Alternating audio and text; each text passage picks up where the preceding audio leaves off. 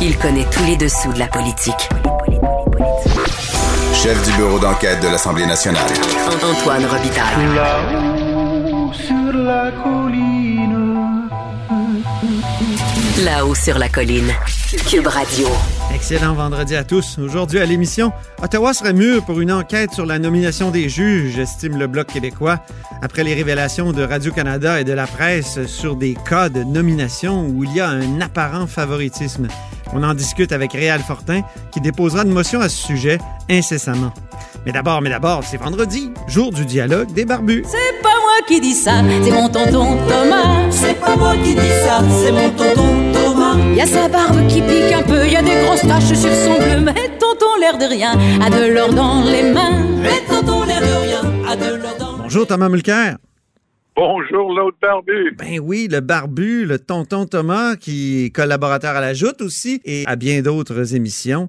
Donc, sujet incontournable, évidemment, cette semaine, c'est l'élection américaine. C'est incroyable ce qu'on est en train de voir parce qu'on peut dire ce qu'on veut sur les politiques des Américains au fil des ans, les différentes guerres et ainsi de suite. Mais il y a une chose qu'il faut toujours leur donner. Ils avaient une démocratie stable depuis près de 250 ans. Et Mhm. oups, Donald Trump arrive sur la scène et tout d'un coup, les règles normales s'appliquent plus dans rien. Alors, moi, j'étais personnellement pas surpris d'entendre Donald Trump le, le soir des élections annoncer qu'il avait gagné, qu'il avait besoin de l'avis de personne d'autre, Fait que c'est lui qui comptait puis qui décidait. Puis là, il a envoyé pendant des jours des, des tweets tout en majuscules. Stop the count. Qu'on arrête, qu'on arrête de compter les votes. Ça, c'était évidemment en Pennsylvanie, par exemple. Mais là où il avait des chances de rattraper Biden, ah ben là, c'était autre chose. Alors, continue de compter à, en Nevada, mais pas en Pennsylvanie. Donc, c'était transparent. Son clown euh, préféré, Rudy Giuliani, j'en Mhm. revenais pas. Je sais pas si tu as vu euh, le pittoresque Rudy Giuliani dans Ah, je le l'ai vu. film Ah oui. Bo- Borat. Borat Ah non, 2. pas, dans Borat. Non, non, je l'ai pas vu. Ah, dans Borat 2, ça valait le coup d'œil. Oui, je, je, je le recommande pour. euh, Il est couché sur un lit, pas encore décidé il quoi couche, regarder sur Netflix. Exactement, non. C'est quelque Oh. chose. Mais je l'ai vu hier dire que la fraude électorale aux États-Unis, c'était courant euh, dans Ben tel... oui. que- Ah oui, c'est... Ben oui. Ils essaient Et de il construire mais- récit, est-ce, euh, que vous, est-ce que vous êtes con, est-ce, est-ce que vous êtes tous des imbéciles à pas comprendre ce qu'ils sont en train de faire? Donc, c'est toujours la même chose. Une théorie de conspiration n'attend pas un autre, Antoine. C'est vraiment quelque chose. Est-ce que ça va, justement, selon toi, euh, déboucher sur de réelles violences ou euh, est-ce que ça va Je ne crois pas. Est-ce que ça va affecter la démocratie américaine à long terme? Ça va affecter, je crois, à long terme positivement la démocratie américaine parce qu'il y a une chose qui est évidente. C'est que ça se peut pas. Je comprends. On est en pandémie, on est en train d'ouvrir les enveloppes et ainsi de suite. Mais c'est à toutes les quelques élections que c'est du grand n'importe quoi. Je me souviens des Hanging Chads en Floride qui nous a donné le grand plaisir d'avoir George W. Bush pendant euh, huit ans parce que lui, il a été élu dans la Floride de son frère. Donc, son frère est le gouvernement de la Floride. C'est le secrétaire d'État de chaque État qui détermine les règles pour les élections. Et voilà, tout d'un coup, dans des coins où il y avait une forte concentration de minorités euh, et qui avaient tendance, eux, à voter pour les démocrates, on, on trouve que les bulletins de vote n'ont pas été percés correctement. Ah oui. Ça, si tu te souviens des Ah oui, très bien. Ben oui. et ces gars, et donc, mais il y, a- il y a toujours un prix à payer pour ce genre de bêtises-là.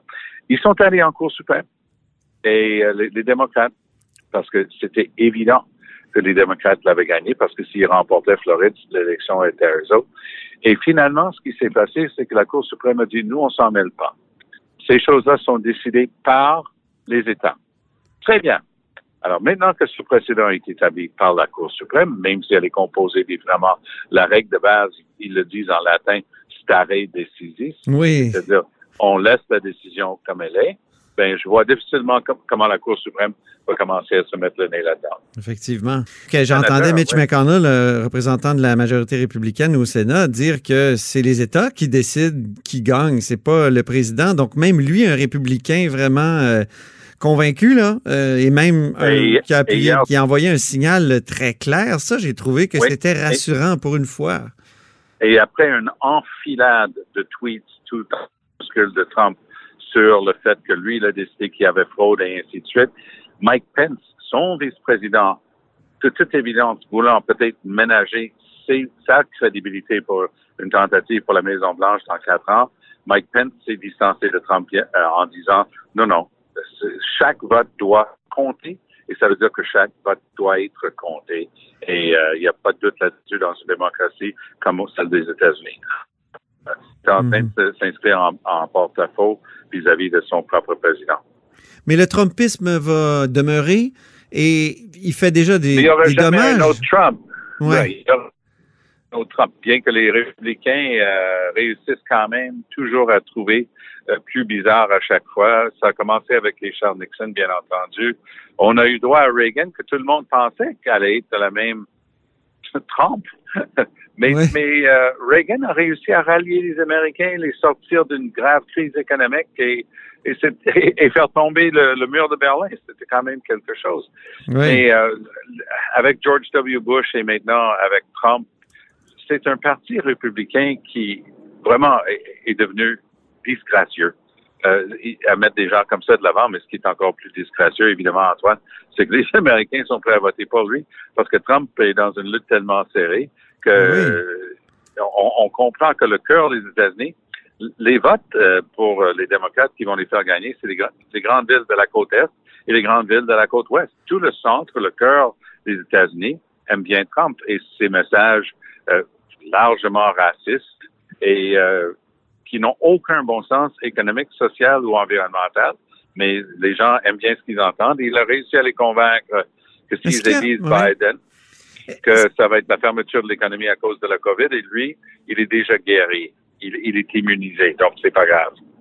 Hier, euh, je lisais un intéressant article dans le, National Post où euh, l'essayiste disait que Trump avait transformé la façon de faire de la politique quand même.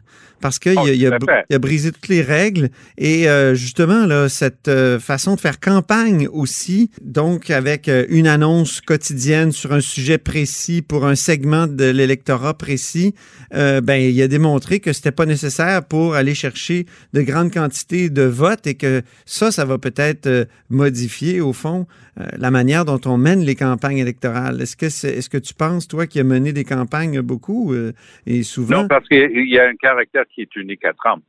Parce que dire une chose et son contraire d'une manière aussi constante, dire du grand n'importe quoi, embarquer dans n'importe quoi comme théorie de conspiration, il avait quand même un côté roublard, comme le gars qui vole des banques et, euh, et qui réussit à s'échapper. Il était tellement menteur. Il a dit n'importe quoi sur les femmes, sur les minorités, ainsi de suite. L'une ou l'autre de ces phrases-là dans la bouche d'un autre politicien aurait plombé sa carrière. Mais pour Trump, ça faisait partie du charme. Les Américains étaient habitués, puis ça fait quatre ans qu'on regarde le, le, soap opera de Donald Trump. Cinq fois par jour, il nous étonne.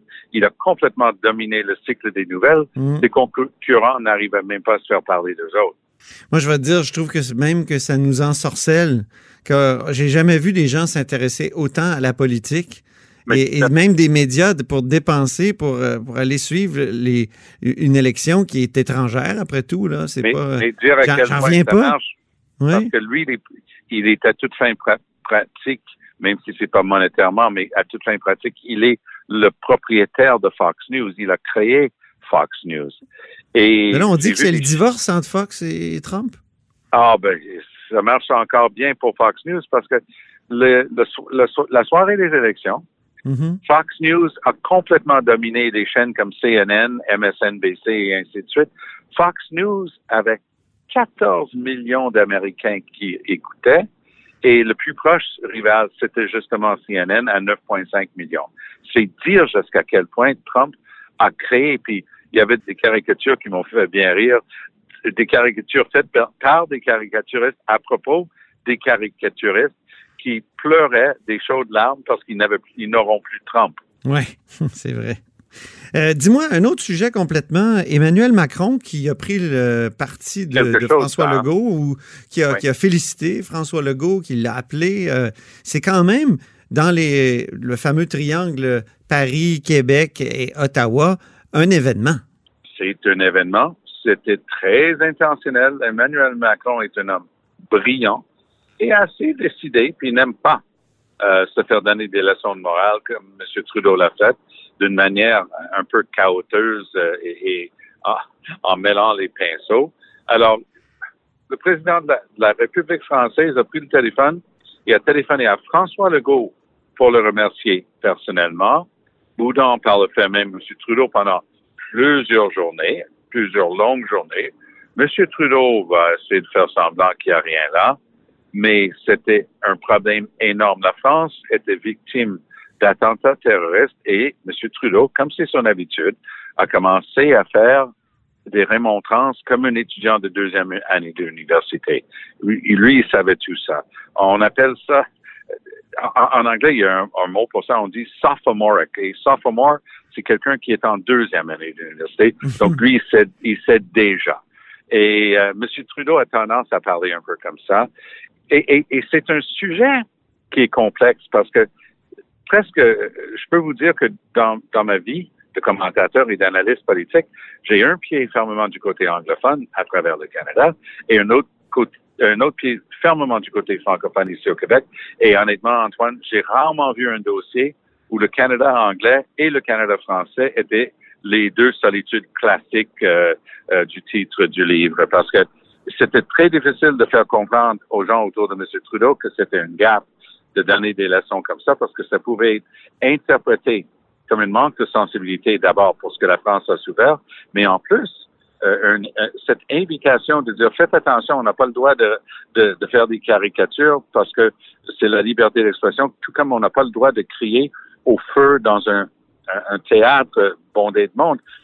Ça tombait tellement à plat. Et, mais c'est aussi le genre de dossier où, c'est très difficile d'avoir des nuances.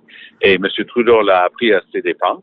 Euh, et, M. Legault euh, a récolté des fruits de ça. Mais je t'avoue que j'ai rarement senti un dossier aussi divisif entre le Canada anglais et le Canada français où les perceptions sont totalement à pôles opposés. Ils comprennent pas le, droit canadien alors? Parce que le droit criminel en matière de, de liberté d'expression est très clair. Je veux dire, c'est on, on accepte euh, bon qu'il y a une limite pour la propagande haineuse, euh, évidemment pour la, diffamation, tout ça, mais euh, justement, la propagation haineuse, c'est très clair. Là, je comprends pas pourquoi le Canada anglais ne comprend pas. Là, ils ont la même jurisprudence que, que nous. Oui, mais, mais c'était délicat pour M. Trudeau. Sa première réaction était taillée sur mesure pour son public.